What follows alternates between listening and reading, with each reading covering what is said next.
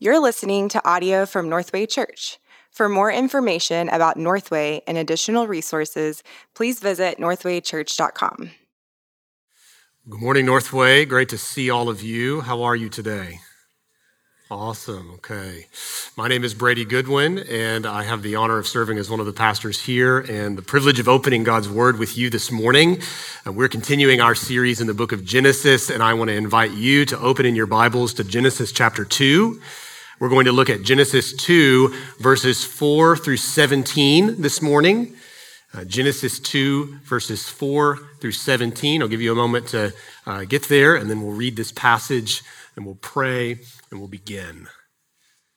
All right, Genesis 2, starting in verse 4. Um, God's word says this. These are the generations of the heavens and the earth when they were created, in the day that the Lord God made the earth and the heavens. When no bush of the field was yet in the land, and no small plant of the field had yet sprung up, for the Lord God had not caused it to rain on the land, and there was no man to work the ground, and a mist was going up from the land and was watering the whole face of the ground. Then the Lord God formed the man of dust from the ground and breathed into his nostrils the breath of life, and the man became a living creature. And the Lord God planted a garden in Eden in the east, and there he put the man whom he had formed. And out of the ground the Lord God made to spring up every tree that is pleasant to the sight and good for food. The tree of life was in the midst of the garden and the tree of the knowledge of good and evil. A river flowed out of Eden to water the garden, and there it divided and became four rivers. The name of the first is the Pishon. It is the one that flowed around the whole land of Havilah, where there is gold. And the gold of that land is good. Bdellium and onyx stone are there. The name of the second river is the Gihon. It is the one that flowed around the whole land of Cush. And the name of the third river is the Tigris, which flows east of Assyria. And the fourth river is the Euphrates. The Lord God took the man and put him in the garden of Eden to work it and keep it.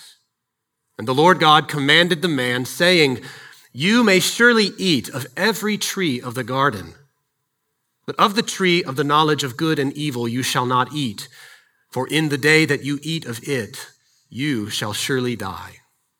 This is God's word. Let's pray as we begin. Father, as we reflect upon this passage of your, of your word, we thank you that you have given it to us.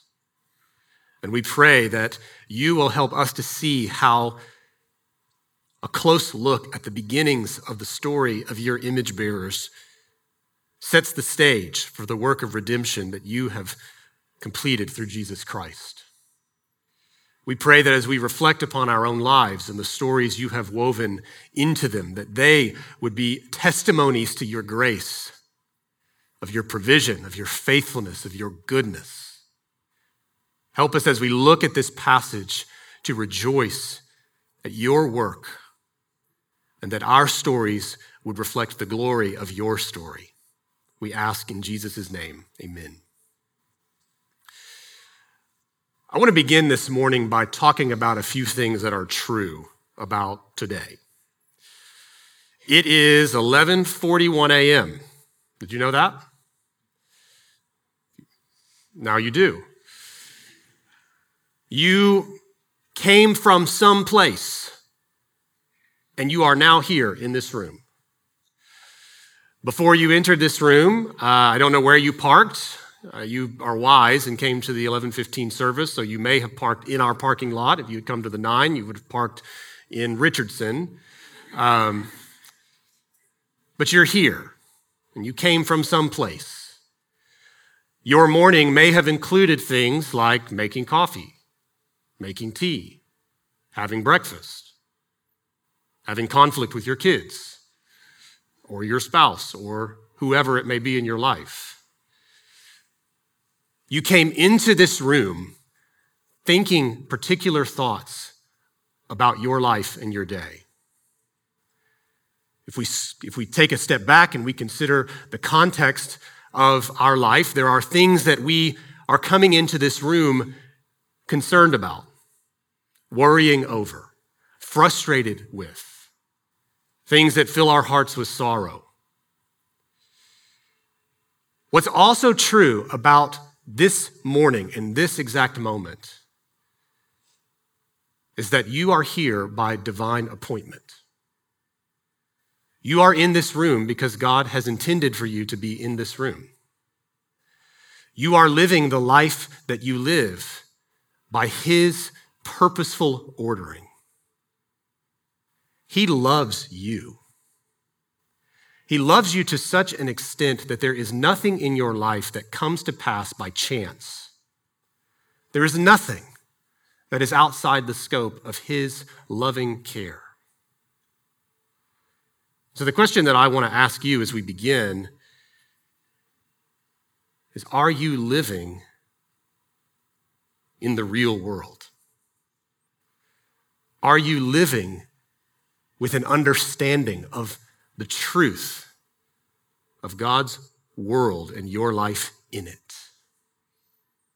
Or is it something different? Does your understanding of yourself of other people, of the things that happen to you, of God Himself, does it reflect reality? Or does it reflect something else? We all share that innate human impulse to construct a story that makes sense of our lives. Those stories image the pain and disappointment of our losses. And they reveal the values that animate our existence. They display our perspective of our world. And so we have to ask is my story true? Is it real? I suspect that while many of us believe our stories to be an accurate accounting of the way things really are, they may actually be less than that. Our stories may capture true experiences but they can also lack a sense of order, of peace, of meaning, of rest. There is in each of them a certain kind of uneasiness, an unseen anxiety about the stability of life and its purposes. To put it another way, our stories so often reflect the ancient words of Augustine in his book, Confessions You have made us for yourself, and our hearts are restless until they find their rest in you. You and I could apply this to the concept of our own story in this way. Our stories are meant to point to you, and they will not be fully true until they are true in you. Of course, the Bible tells a story. And it's a story that claims to be the story of humanity. That story, centering on Jesus Christ, promises true rest to all who would come by faith in his name. The passage that we read today represents one of the most significant early chapters of this story, of humanity's original rest in our Creator, of the way things were in the beginning. And so, as we think a little bit more closely about this passage, we're going to try to tackle three questions that I hope help give some sense of meaning to what we're thinking about in our own lives this morning. First, what does this passage tell us about the story of humanity? What does it show us about the story of humanity? Second, how do we construct different stories to explain our lives? Not if we do this, not whether we do this, but how do we construct different stories to explain our lives? And then, third, how does this first chapter lead to a greater story?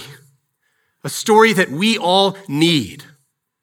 So, what does this passage tell us about the story of humanity? How do we construct different stories to give meaning to our life? And how does this first, this first chapter preview the greater story that we all need? Okay, first, what does this story tell us about the story? What does this passage tell us about the story of humanity? Every great story has a prologue that introduces its major character and setting. In the Bible, Genesis 1 1 to Genesis 2 3 is that prologue. We've seen this over the last few weeks that there is a God who has created all things, that we see the world he has created, and we have a high level view of the creatures that inhabit it. That first chapter of creation presents a grand view, what often is referred to as creation in the air. It's this high level picture. But beginning with Genesis 2, verse 4, and the passage that we read this morning, we see a zoomed in account of creation on the ground. This is part one of two of Genesis 2 and the picture of life in the garden. Shay will come back next week and look at the second half. But this section introduces the specifics of how God created humanity and placed them into the Garden of Eden. So, what we see in verse 4 is the title. We read it already, but we'll see it again. These are the generations of the heavens and the earth when they were created, on the day that the Lord God made the earth and the heavens. A couple of things for us to note here. First, that phrase, these are the generations. Back in week one of our series, Shay talked about the structural outline of the book of Genesis, and he introduced us to an idea called the Toledot structure. That is the Hebrew transliteration of this phrase. These are the generations. We've got these chapter markers in our Bible, but those are relatively recent, only about 500 years old. In the book of Genesis, this phrase is what sets apart the different sections of the narrative. There's 11 total, and this is the first one. It shows us a new section of the narrative that helps us understand what follows in the story. This one's going to go all the way up to the end of chapter four and covers the first two generations of humanity. Second, Genesis 2, verse 4 is the first time that we see the covenant personal name of God. In Genesis 1, God is always referred to in the generic term Elohim, but in Genesis 2 4, we see the Lord God, Yahweh Elohim. We've already said this, but now we see it in clear ways that the Creator in Genesis is no generic God, but the personal, covenant keeping God who stands above all others. And third, the way this verse is structured helps us to see that it is a specific continuation of the narrative of Genesis 1. In past years, critical scholars would look at Genesis 2 as some sort of separate account that did not come from the same place as Genesis 1, but this is not the case. There is a parallel structure here that in its wording has the effect of telling the reader, let's look more closely at what it was like on that day when God created man and woman. So that's the title. Verses 5 and 6 give us the setting. We see that there was no bush in the field yet in the land, no small plant of the field had yet sprung up, because the Lord God had not caused it to rain on the land, and there was no man to work the ground. And a mist was going up from the land and was watering the whole face of the ground. If we think back to day three of creation, we saw that God brought forth vegetation, plant life, and trees bearing fruit. Now, on the sixth day, we see that though there was this kind of flourishing on the earth, it existed in what we might call its untended condition. There was no one there to cultivate and bring forth the first fruits through the labor of people. And in the same way, we see this phrase God had not yet caused it to rain on the land. There was, no, there was not yet the scars of the flood from Genesis 6 that we will learn about in subsequent weeks. Instead, there is this kind of canvas that we are about to see some work being done as humanity enters the picture. When we get to verse 7, we see the main action of this first chapter. We see the creation of humanity in specific ways. One pastor, uh, a man by the name of R. Kent Hughes, describes three different things that are happening in this text. God is describing humanity's nature, his position, and his responsibility. And so in verse 7, we see this nature. God creates. The Lord God formed the man of dust from the ground and breathed into his nostrils the breath of life, and the man became a living creature. Unlike the other creatures that God called into existence, he formed the first human being of earth. And he breathed into his nostrils the breath of life which though is similar to what we saw in genesis 1.30 is not the same phrase. It's distinct. Humanity is not like the other creatures that god has made. He bears god's image. But in verse 8 god does something else as well. He creates a garden where he will place man in his position in the Garden of Eden, God causes trees to grow that will provide food for the man. It is here that we also see the first mention of two specific trees the tree of life and the tree of the knowledge of good and evil. Nothing else is said here about these trees besides their names. But like all good storytellers, the characters are being introduced that are going to have significant impact as the narrative unfolds. Verses 10 through 14 give us a geographic description of this garden, and it places it in what would today be uh, modern day Iraq. Though the specific location is difficult to determine because even though the Tigris and Euphrates are still existing rivers, nobody really knows where the Pishon and Gihon, however they may be pronounced, are actually located. Verses 15 through 17 then describe man's responsibility. What is it that God has called man to do? God places the man in the garden to work and keep it. There are specific verbs used here that describe both the physical labor that Adam was to engage in, but also the spiritual connection. This is him working the land as unto the Lord. God also gives the very first commands of Scripture. One command that describes God's provision you may surely eat of every tree of the garden. Another of prohibition and a call to obedience, that you may not eat of the tree of the knowledge of good and evil, for on the day that you eat of it, you shall surely die. So, as we think about the introduction of this story in an on the ground way, a more focused way, and we look at the original characteristics of man's nature, his position, his responsibility. This helps us to understand several features of the story of humanity as it was in the beginning. And this is very important for us because, as we will see next week, what existed in the garden before the entrance of sin reflects how God designed us to function in his world. How it was in the beginning gives us a picture of what it is supposed to be. And so, first, thinking about our own nature, this passage shows that God has created us, that we are finite, we are from dust. Think of Psalm 90. Teach us to number our days that we may gain a heart of wisdom, for we are dust, and to dust we will return. In other words, we are creatures, but creatures whom God loves in a unique way and who relates to us as a personal, knowable God. As we said in the introduction, what this means is that God loves you. He has created you, and He intends for you to know and love Him. Second, regarding our position, just as God placed Adam in a specific location and provided for all his needs, and his story from day one is a story of tender fatherly care and of intentional purpose and meaning, in the same way, God has authored your story. He is the author of your story. And He intends for you to see your life as a reflection of His purposeful action, that He is at work. Third, regarding our responsibility, we saw in verse 17 that in the beginning, people were called to submit to the rule of God. This wasn't some kind of restrictive decree to correct wrongdoing, but it was God's wise design so that we might experience ultimate freedom and provision.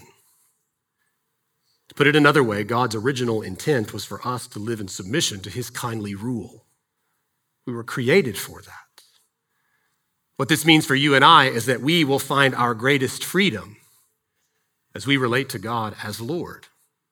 It's where freedom will truly be found. And so the story of humanity then is the story of loving creation purposeful provision, and divine rule. Human beings find their utmost rest when their stories reflect these understandings. And if the narrative of my life or your life differs, we should be unsurprised by the latent restlessness that we feel. So this, of course, leads to that second question Talked about the story of humanity and its beginning, but what are those different stories that we tell to explain our lives? Okay, back in 2016, I heard about this must see movie. Maybe you've heard of it La La Land. You seen that movie? Yep. I loved it. I mean, loved it. I have friends who don't like musicals. Testimony to God's grace that we are friends. I loved the music. I loved the cinematography. I loved the way that it highlighted LA culture. I'm not from LA, but I've been there a couple of times. Think I'm cool when I go. And it's a, it's a really cool thing. I just a really unique, creative movie. And then I got to the end and I hated it. It's been six years since it came out, so I'm going to tell you what happens. It's on you if you have not seen this movie. Two characters, you know, just dancing their way into each other's hearts. And then at the end, they break up, okay? No surprise there. That's what rom coms do. They break up and then they get back together. But no, she gets married to some other dude. And Ryan Gosling's playing his sad jazz music in a club, and Emma Stone sees him, and then they daydream about what could have been. In scene. What? Like, that was terrible. I was furious when I watched that movie because it was one of those 95% wonderful, 5% tragic, and I went, ugh. You have to have correct proportions. It doesn't work if they're not there. But why did this movie bother me so much? Eventually, I went back and I watched it again, and it was better. I understood the narrative arc, why the director chose to do what he did, but I still didn't like it. The reason I didn't like it is because the story didn't match my way of seeing the world. It's a dumb ending. There's no redemption, it's just brokenness.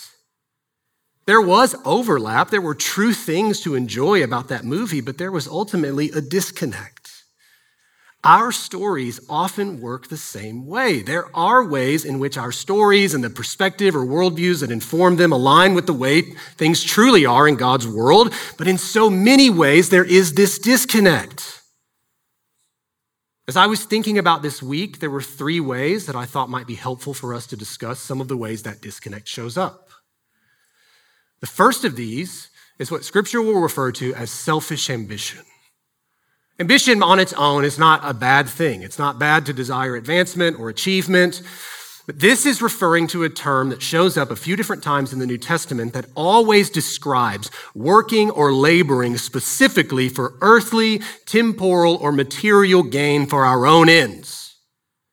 This kind of ambition shows up as the unrestrained desire for success in our careers. So it could mean pursuing a vocation that we believe will lead to wealth for the express purpose of having or accumulating wealth for one's own advantage.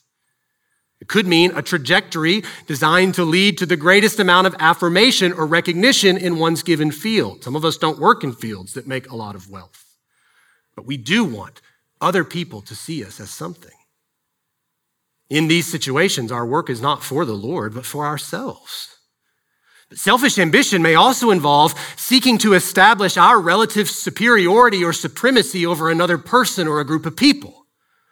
So it could be our political appetites. It could be the often unacknowledged undercurrents of racist thinking in our minds, belittling speech or behavior that comes at the expense of other people. It, in all of those situations, it reflects what James will say in his letter in James 3:16, where selfish ambition exists, there will be disorder and every vile practice. Whatever its expression, ambition of this sort does not lead to rest or peace. A second way that our stories diverge, in addition to selfish ambition, is through what we could call determinism. And by determinism, I mean an outlook on our world where our circumstances, our victories, or our failures, and thus our sense of identity and well being, are determined by the world outside of us. Usually, we only adopt this perspective when we see our circumstances as primarily negative. When things are going well, we're not really worried about it. We take the credit. But when things are bad, we try to find someone to blame. We try to find someone who we believe is responsible. So we protest the loss and pain that we experience through suffering. We seethe with anger at what we believe to be the wrongs others have committed against us, and we take on the mindset of a victim We look to other people to place blame, believing that if things had been different, our lives would be okay. We justify then our rebellious choices, saying to ourselves that because of what happened to us, it doesn't really matter what we do. When we do this, we mimic the description that Paul gives recounting his life before Christ when he wrote to Titus and said in Titus 3:3 that we ourselves were once foolish, disobedient, led astray, slaves to various passions and pleasures, passing our days in malice and envy, hated by others, and hating one another. A third and final way that our stories diverge from Scripture is through cultural imitation. Cultural imitation is us living according to the expectations and longings of our sociological surroundings rather than the priorities of Scripture. Cultural imitation in Dallas is particularly common. It's all over the place. And it looks like an excess emphasis on travel, leisure, fashion, social media, having the right house and the right things, and not getting in the way of how other people choose to live their lives. The problem with cultural imitation, however, is that to imitate the culture is ultimately to assimilate into that culture. If you and I try to live like the rest of Dallas, you and me will come to embrace what our city values over and against what God values. We will look less and less like people who live as salt and light in a world in need of Christ's love, and more like the rest of our city, which presumes a kind of needlessness and self sufficiency, leaving very little room for Jesus. We will become like Demas who was a companion of Paul, and Paul describes in two letters as one of his co laborers in the gospel. But in his final letter, towards the end of his life, to his disciple Timothy, he tells Timothy that Demas, in love with this present world, has deserted me and gone to Thessalonica. The sad reality is that in a room with as many people as this, it is highly likely that the same will be said of some of us. And so the truth is that my life, and I suspect yours as well, have been marked by all three of these things. Um, I know my life has. and I just have to expect that that's probably also the same with you if you're being honest with yourself. These things represent false stories that we employ to make sense of our lives. They're not true. And it's why it's so important for us to see not only how the first story, first chapter of the story of humanity shows us the way things were supposed to be, how we see the ways in which our stories differ, but how we understand how that original story is meant to lead to the greater story of Jesus Christ. That story that you and I need. And so, what does that look like? How do we see the greater story of Jesus unfold and become real for us? The beginning of the Bible is the story of shalom. Shalom refers to a sense of peace. It's a word that describes wholeness, health, and completeness. It accurately characterizes the state of things in Adam's life in the garden. All he knew in Genesis 2 was perfect peace with God. He had everything that he needed, and he experienced unbroken and unmitigated fellowship, delight, and joy with God. Can you imagine? But that's what Adam knew in his life. And yet, as we know, whether we are familiar with this narrative or we know deep down in our hearts, that peace was shattered when Adam and Eve disobeyed the commandment that God gave them back in Genesis 2:17. And as a result, their stories and our stories were irrevocably changed. Instead of chaos being overcome by shalom and leading to rest, as we see in Genesis 1 and 2, now the shalom of Genesis 2 devolves into the chaos of Genesis 3, leading only to turmoil in my life and in your life.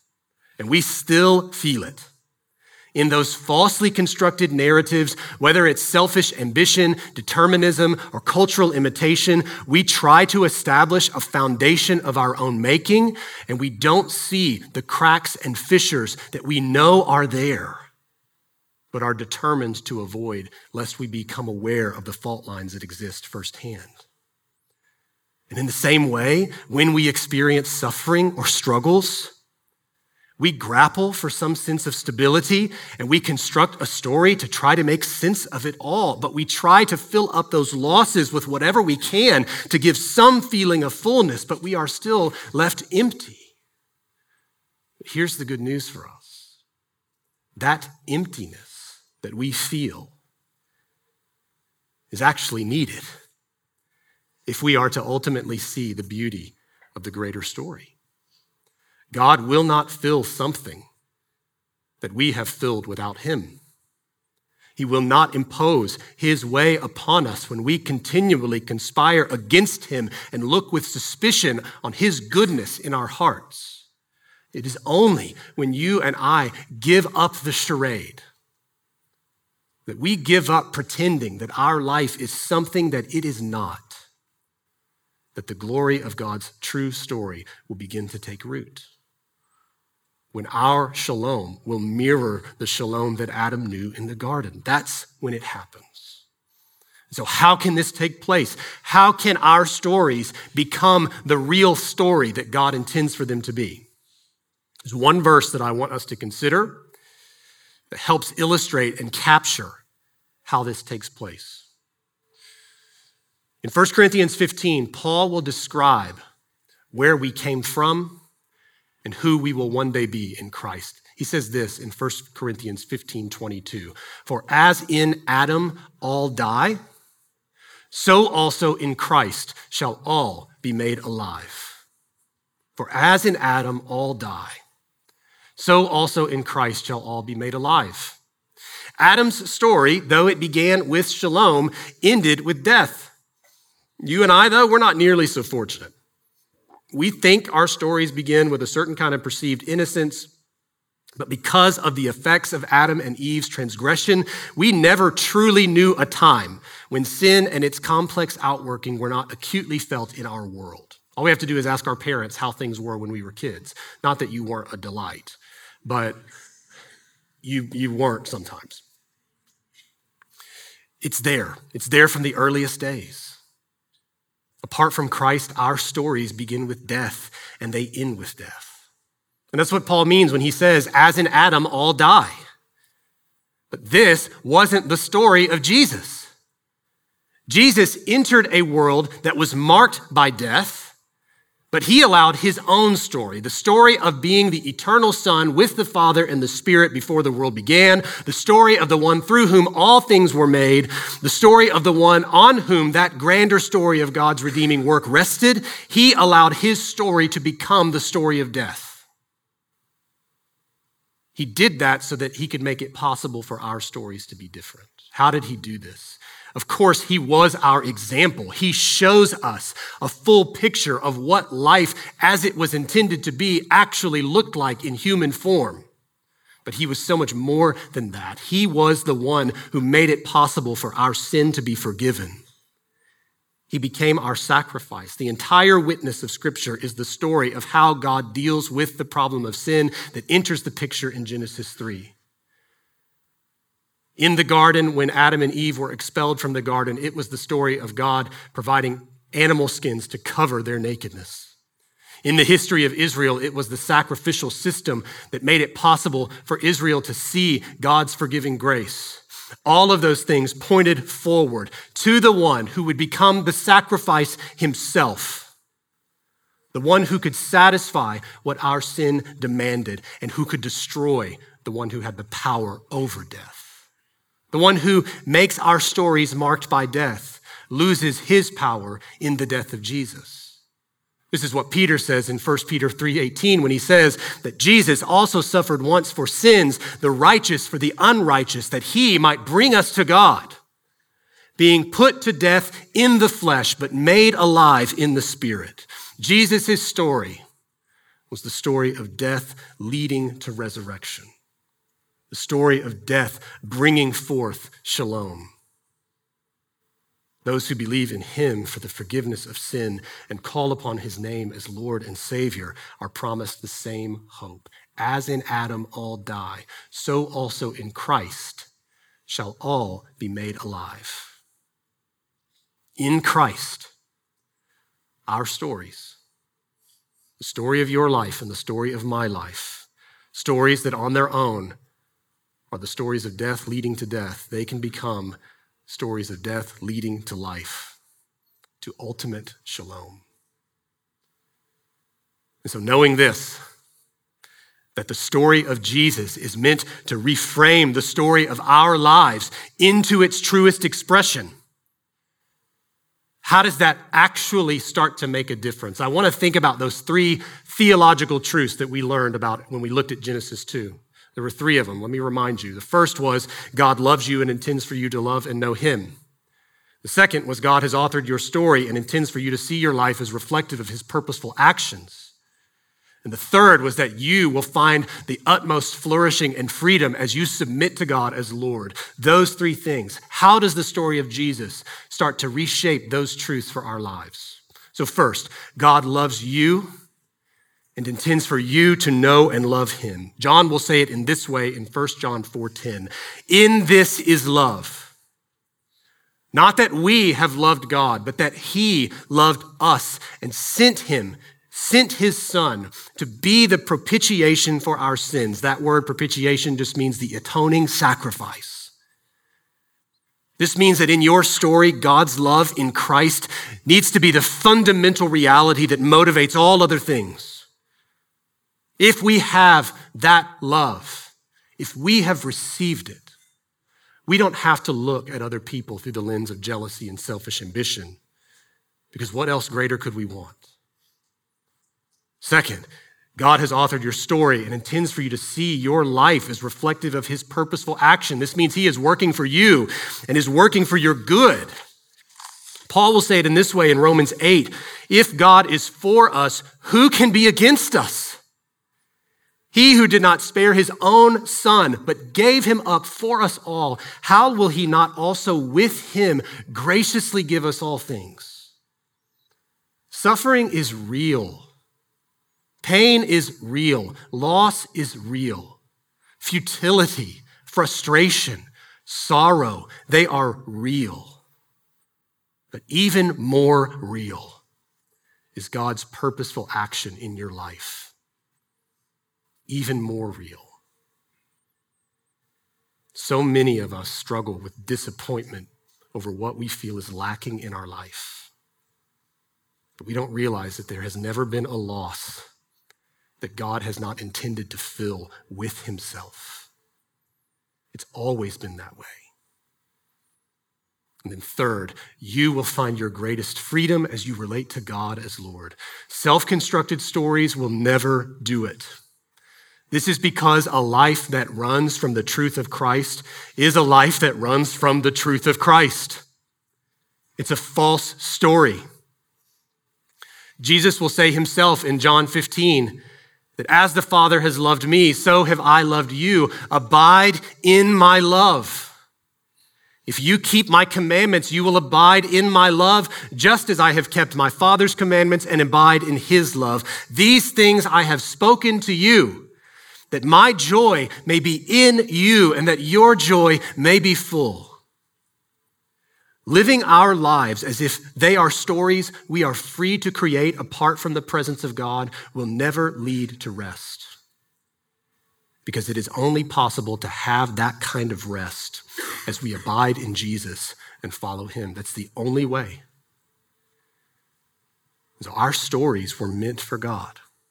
Your story, your life was meant for him. And it will not find its truest expression until it finds it in Him. Let's pray to that end. Let's ask God to help us. Let's pray. Father, we love you. We ask that you, by your grace and through the power and working of the Holy Spirit, will make true these things in our heart. Where we see the story of how you created the world, we see the inherent goodness and love with which you created it. We see the grace that was there even when human beings rebelled against you. We see the power and proclamation of your love in Christ through his life, death, and resurrection. And we now see our stories being given the opportunity to be made a story of death leading to life. Where we have fallen prey to false narratives of seeing the world only through a lens of half truth. Would you forgive us? Would you help us to see things as they truly are? Under the banner of your grace, help us to follow you in light of those truths as we look to Jesus, beholding his glory, and so being changed from one degree of glory to the other. Help us now as we come to your table to remember your broken body and shed blood, that we would see the assurance of your work in our life and rejoice in you. We pray in Jesus' name. Amen. Thank you for listening to this message from Northway Church. A podcast should never replace gathering with God's people to worship Jesus. So we want to encourage you to be a part of a local church family. We meet every Sunday at 9 a.m., 11:15, and 4 p.m., and would love for you to join us as we encounter the truth, beauty, and goodness of Jesus.